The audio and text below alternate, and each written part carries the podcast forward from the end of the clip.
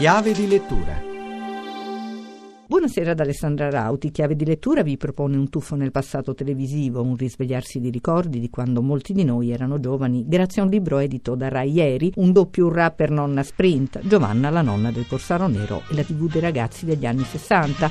Grande urrà per Nonna Sprint. Scritto da Stefano Nespolesi, deus ex machina delle biblioteche, fototeche Rai, e Barbara Scaramucci, ideatrice di quel gioiello che sono le nostre teche. Sarà proprio lei a parlarci del libro. Il libro è un contributo che, come Rai, ora io non sono più in azienda, mi sento Rai come prima, che la Rai ha voluto dare anche agli spettatori, perché Giovanna la nonna del Corsaro Nero è stato un programma fra quelli che nella storia televisiva ha avuto i più alti indici di ascolto, ma purtroppo non è conservato negli archivi aziendali. La prima edizione del 1961 andava in onda in diretta dagli studi di Torino, e questo sicuramente al tempo complicava le cose, non era tecnicamente possibile registrare.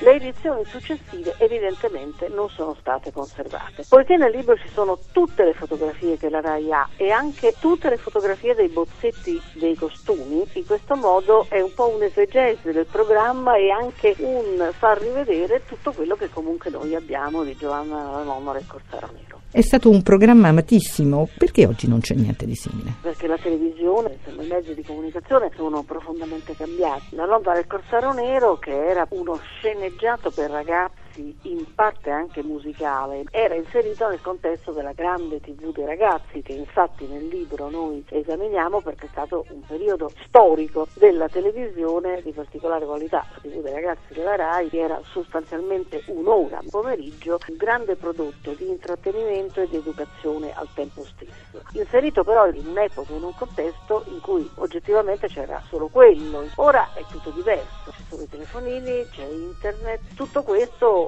frammenta l'ascolto. È impossibile pensare che ci sia un solo programma che raggiunga quelle vette di successo.